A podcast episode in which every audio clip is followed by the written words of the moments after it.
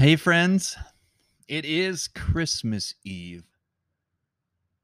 A wonderful, wonderful day of the year.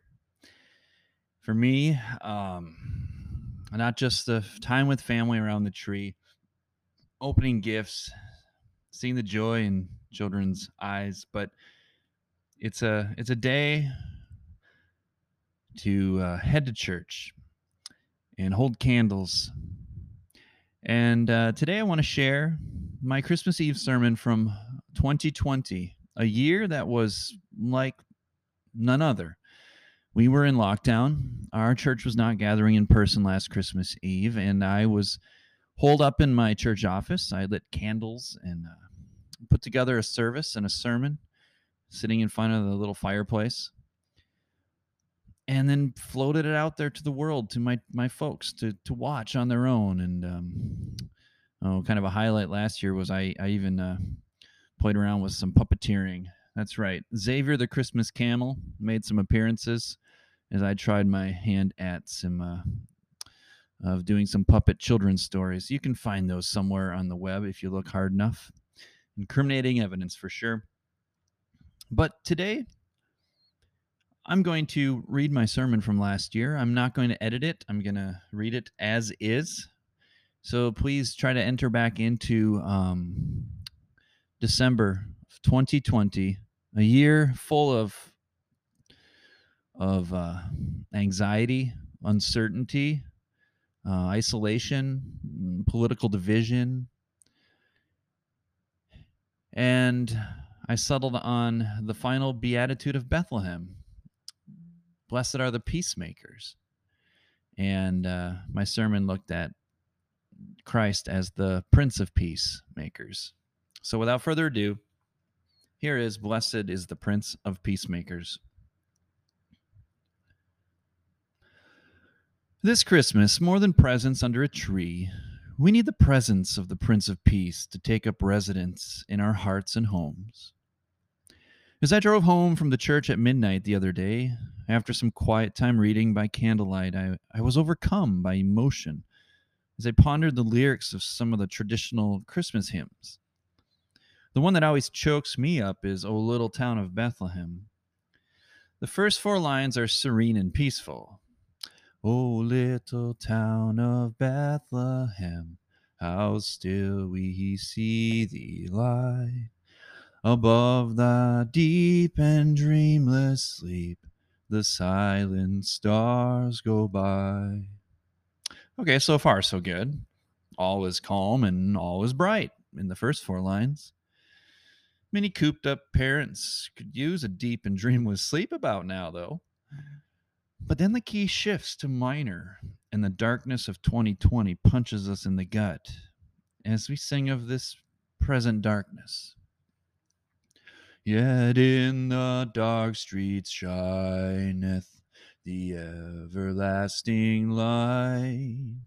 The hopes and fears of all the years are met in thee tonight. As I drove under the streetlights of my town, I began to sing O Little Town of Minneapolis then replayed images of burning streets filled with violence and chaos from earlier this summer in the aftermath of the death of George Floyd by police officer. There's been very little stillness in our streets and hearts this past year. And I don't blame anyone for asking God, where is that everlasting light we long to see shineth into the dark streets? Where is it? Still, the line that never fails to send a knot into my stomach and tears into my eyes is this the hopes and fears of all the years are met in thee tonight. Have you ever seen a swearing pastor? As me screaming at God while singing along to Nat King Cole outside a holiday gas station? Well, it happened this week a surge of righteous indignation at all the world's evil and brokenness erupted in me. A tidal wave of the world's collective weariness pounded against my chest. The floodgates of hope prolonged gave way to a torrent of tears as I drove by Culver's, trying to craft the perfect Christmas Eve sermon to speak to how Christ came into this world to address the hopes and fears of all the years. With Nat King Cole's peaceful crooning in the background, I, I morphed into Isaiah the prophet for a moment as I screamed at God through my tears. Isaiah 61, 64 1, I screamed, If only you would tear the heavens open and come down so that the mountains would quake at your presence. What are you waiting for, O Lord? This year, we need that thrill of hope that can make a weary world rejoice.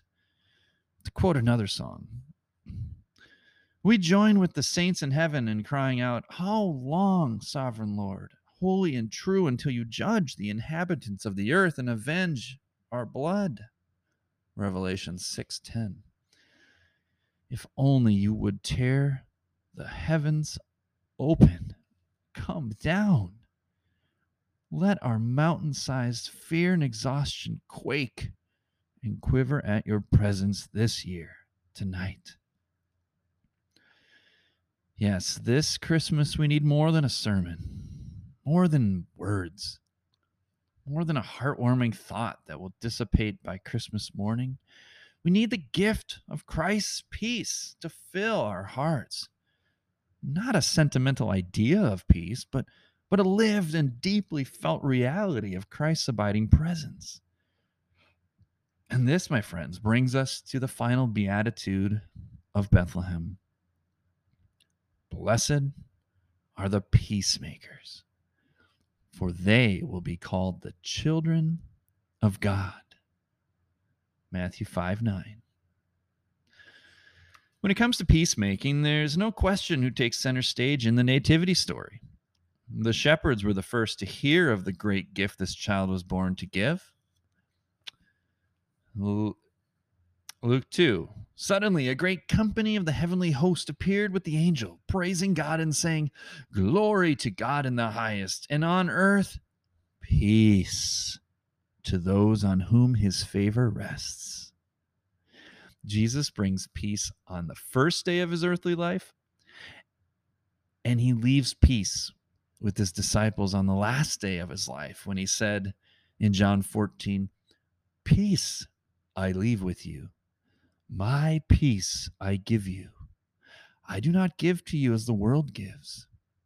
Do not let your hearts be troubled, and do not be afraid. So let us ponder this peace that bookends Jesus' life and ministry this Christmas. How can we move from merely sermonizing about it to seizing and savoring it as a lived reality in our day to day life? Well, first, we need to remember that the peace the Bible is, talks about is far more than just the absence of conflict. The peace Jesus speaks of is the presence of divine harmony, wholeness, stability, and a deep restfulness. The Hebrew word is shalom, and it points back to God's original creative work of establishing order by taming the primordial waters of the deep. He rested on the seventh day, we read, not because he was tired and needed a nap, but because this rest speaks to the deeper shalom that comes by living under God's good reign and in a world cooperating with God's good order. Of course, the world, as we often experience it, is not cooperating with God and His order. Many places and people are in active rebellion against God and His divinely established order. So Jesus was born into a spiritual battle. And his ministry aimed at establishing a beachhead of kingdom peace in the middle of a cosmic battlefield. The Beatitude of Bethlehem and the Sermon on the Mount as a whole are the marching orders, the constitution of this kingdom colony. And the Church of Christ, you and I, are called to offer the world a foretaste of the coming kingdom when Christ returns to make all things new. When shalom will reign. But in the interval between Christ's first advent and his second advent, one of the key tasks of the church is to show a hostile and conflict ridden world how to make peace with one another. Blessed are the peacemakers, for they are the spitting image of their heavenly Father. And woe to those who cause division and stir up conflict, for they show that they are children of another Father. Read John 8 44. Second, before we can get busy being peacemakers in this peace deprived world, uh, we first need the Prince of Peace to bring peace to our own restless and war torn souls, don't we? Let's compare two people for a moment and ask you which one you want to emulate. The first can be seen driving free and unfettered through the streets of town with money in the bank and a full stomach. He is enjoying a comfortable suburban life and on his way home to a loving family, a warm bed, and a soft pillow. But still, he's full of angst and he's screaming at God near a Culver's. But the second person is sitting in his own filth on a cold and damp dungeon floor. He has shackles on his bruised and bloody ankles, no pillow for his head, and a hungry belly. He's far removed from every earthly comfort and loving friends. And yet, his face is serene. He's not screaming at the ceiling, and his heart is calm. A song of praise and thanksgiving goes up from his parched lips. One of these two has the peace of Christ inhabiting their soul and ruling in their hearts. The other's literally writing and preaching this sermon to himself this Christmas. If you haven't guessed it yet, the other pastor is the Apostle Paul, and the first is yours truly. The Apostle Paul, who wrote some of the most amazing words about the peace of Christ and the secret to being content in every situation while in a lockdown far worse than ours during this global pandemic. I would like us to imagine ourselves back into a dark first century Roman prison cell where Paul was celebrating Christ's birth by writing a quote unquote Christmas letter to a beleaguered church in need of some encouragement. I want to introduce you to Marcus, a Roman soldier tasked with standing guard over Paul day and night in his lockdown. Marcus is as baffled as I am at the depth of peace Paul enjoys despite his miserable circumstances.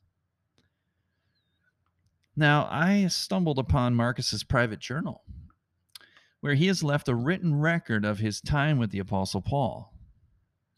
So let's open it up and read some excerpts to see if we can find the secret to Paul's peace this Christmas Eve. Oh, there he goes again. Listen to this madman singing his songs of praise in this putrid place, singing from one of the Jewish psalms, I believe. Rejoice in the world always. Rejoice in the Lord always. Again, I say rejoice. Rejoice in the Lord always. Again, I say rejoice.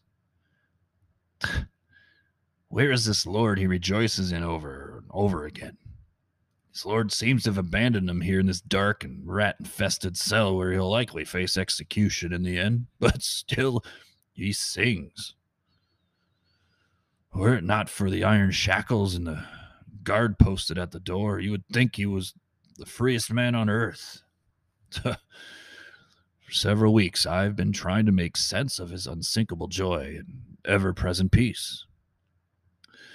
Bored myself from long hours standing guard by this apparently harmless jailbird, I, I decided to pass the time by uh, assuming the role of a detective, trying to uncover the mysterious source of this man's contentment.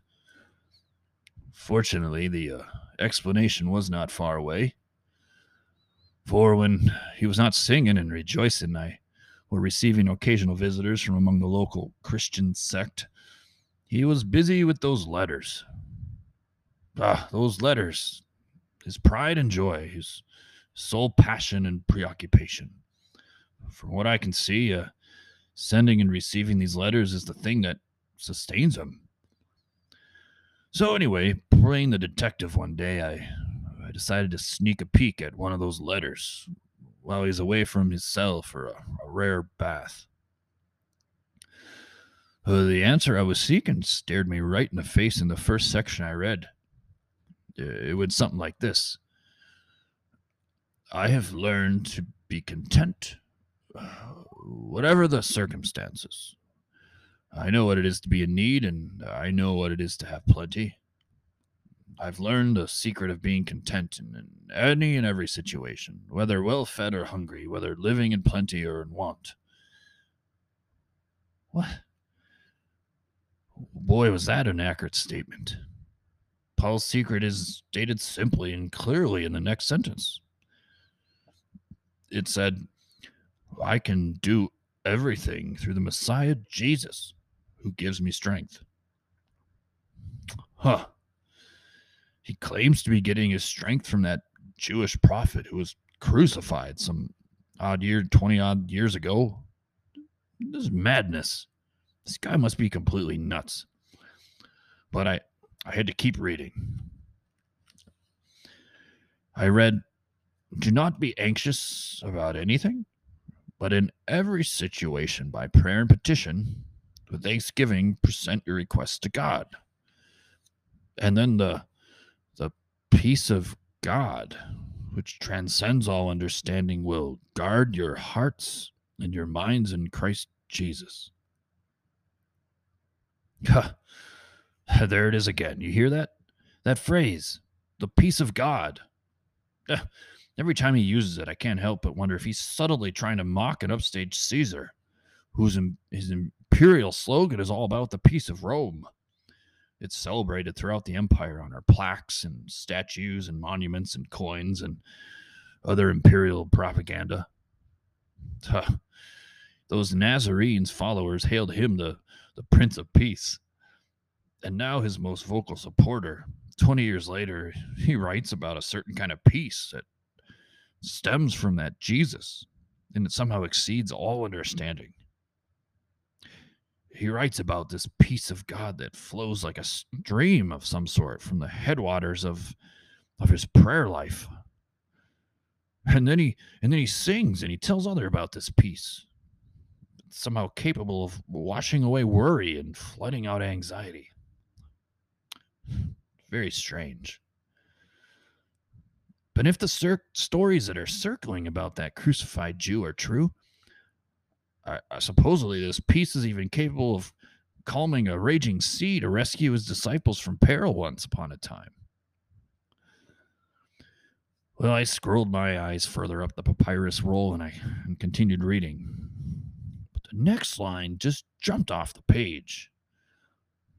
Seemed to be a direct jab at me as the one who was ordered to stand guard over Paul day and night.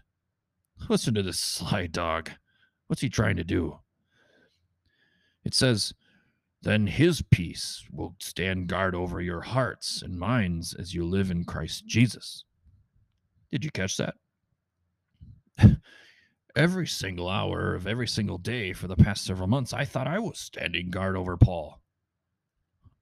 I guess Paul sees things quite differently. He uh he sees the peace of Christ standing guard over his heart and his mind always on duty, fighting back worry and anxiety, pushing back discouragement and doubt that threatened to break in and steal his peace. But more intriguing is the that he speaks about this peace as if it were, well, um, I don't know how to put this, but sounds like this peace were uh, a person. That's it.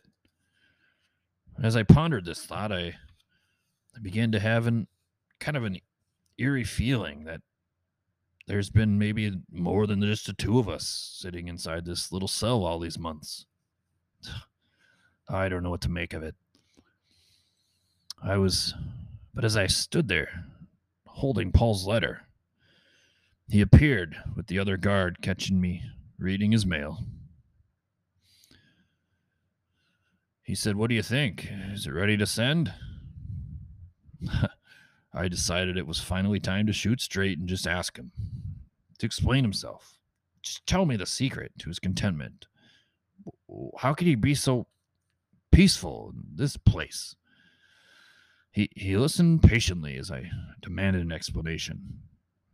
And then, and then he smiled compassionately. He, he reached up toward the papyrus in my hand and he, he pointed to four simple words that held the secret to his inner peace.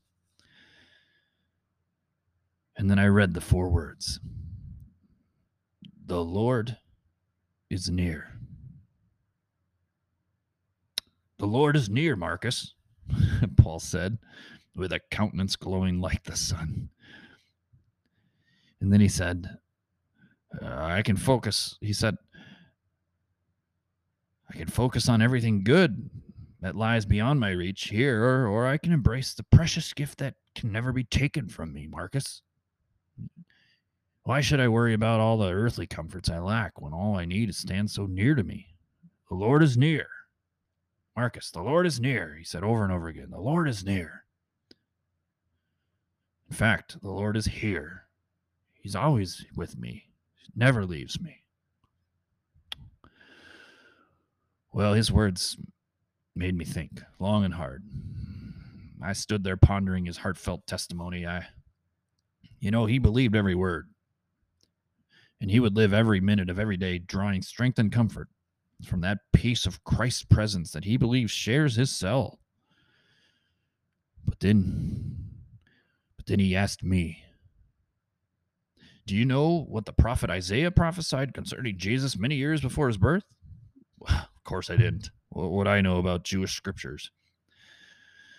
But then he went on to recite by memory the ancient prophecy. It went something like, Therefore, the Lord himself will give you a sign, and the virgin will conceive and give birth to a son, and they'll call him Emmanuel. And then he looked at me and he said, Marcus, the greatest gift ever given to this world is found in that wonderful name, Emmanuel. Emmanuel. Oh, what does it mean? I asked. Paul didn't answer. He was deep in thought as the sun set outside the small hole like window of the dungeon.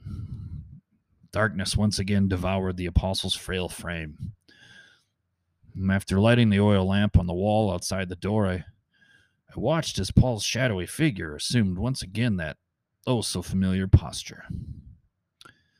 On his knees, turned his head and his eyes upward. He opened his palms as to receive another shot of that invisible strength and peace from above. His face seemed to shine inexplicably. A palpable peace seemed to fall over him like a warm blanket in a cold breeze. And then he said again, The Lord is near. The Lord is near. Peace is a person, Marcus. His name is Emmanuel. Emmanuel. Oh, sweet Emmanuel. And it means God is with us. And I guess if God is Emmanuel, always with me, then nothing can separate me from the love of Christ, Paul said. He went on about his task to simply let the peace of Christ's presence have full reign over his heart, moment by moment, and to let the peace of Christ stand guard over his thoughts and feelings, just as just as I, Marcus, stand guard over his body. I remember listening to him go on and on about this love, this presence, this peace, he said, Who will separate me from the love of Christ? Will trouble or distress or persecution or famine or nakedness or danger or sword? He's, he said, I'm convinced neither death nor life, nor angels, nor heavenly rulers, nor things that are present, nor things to come, nor powers, nor height, nor depth, nor anything else in creation will be able to separate me from the love of God in Christ Jesus our Lord. He looked at me again This time a tear ran down his cheek. Peace is a person, Marcus, he said. His name is Jesus. And you can have this peace too, if you open your hands and heart to, to receive.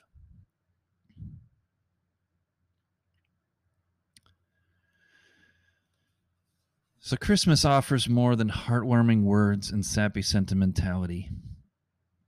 Friends, Christmas is the invasion of heavenly peace, coming to take up residence in human souls. Christmas can be more than presents under a tree, but the presence of the Prince of Peace standing guard over your hearts and your minds. You see, God answered Isaiah's prayer 2,000 years ago when in the town of Bethlehem, God ripped open the heavens. Yes, He did and he came down into that into a war-torn world so we could receive Christ and sleep in heavenly peace no matter what we're facing no matter what's happening in the world around us blessed are the peacemakers yes but even more blessed are those who know the prince of peacemakers personally and like Paul learn to enjoy his peace giving presence continuously, moment by moment. So, can we all, this Christmas Eve, let us heed our calling as the children of God and go bring this kind of peace to others? Colossians 3:15 Church, let the peace that comes from Christ rule in your hearts. For as members of one body, you are called to live in peace. Amen. Well, Merry Christmas, everybody. May you light a candle tonight and know that there is a light that shines into the darkness, and the darkness cannot overcome it. And there is a peace that is with you always if you will just open your hearts and minds to receive it. He will stand guard over you he will fight your battles. He will push away those dark thoughts in the middle of the night. He can ease your anxiety and bring hope where there's hopelessness. He is with you. He is Emmanuel, the Prince of Peace. Grace and peace on this Christmas Eve.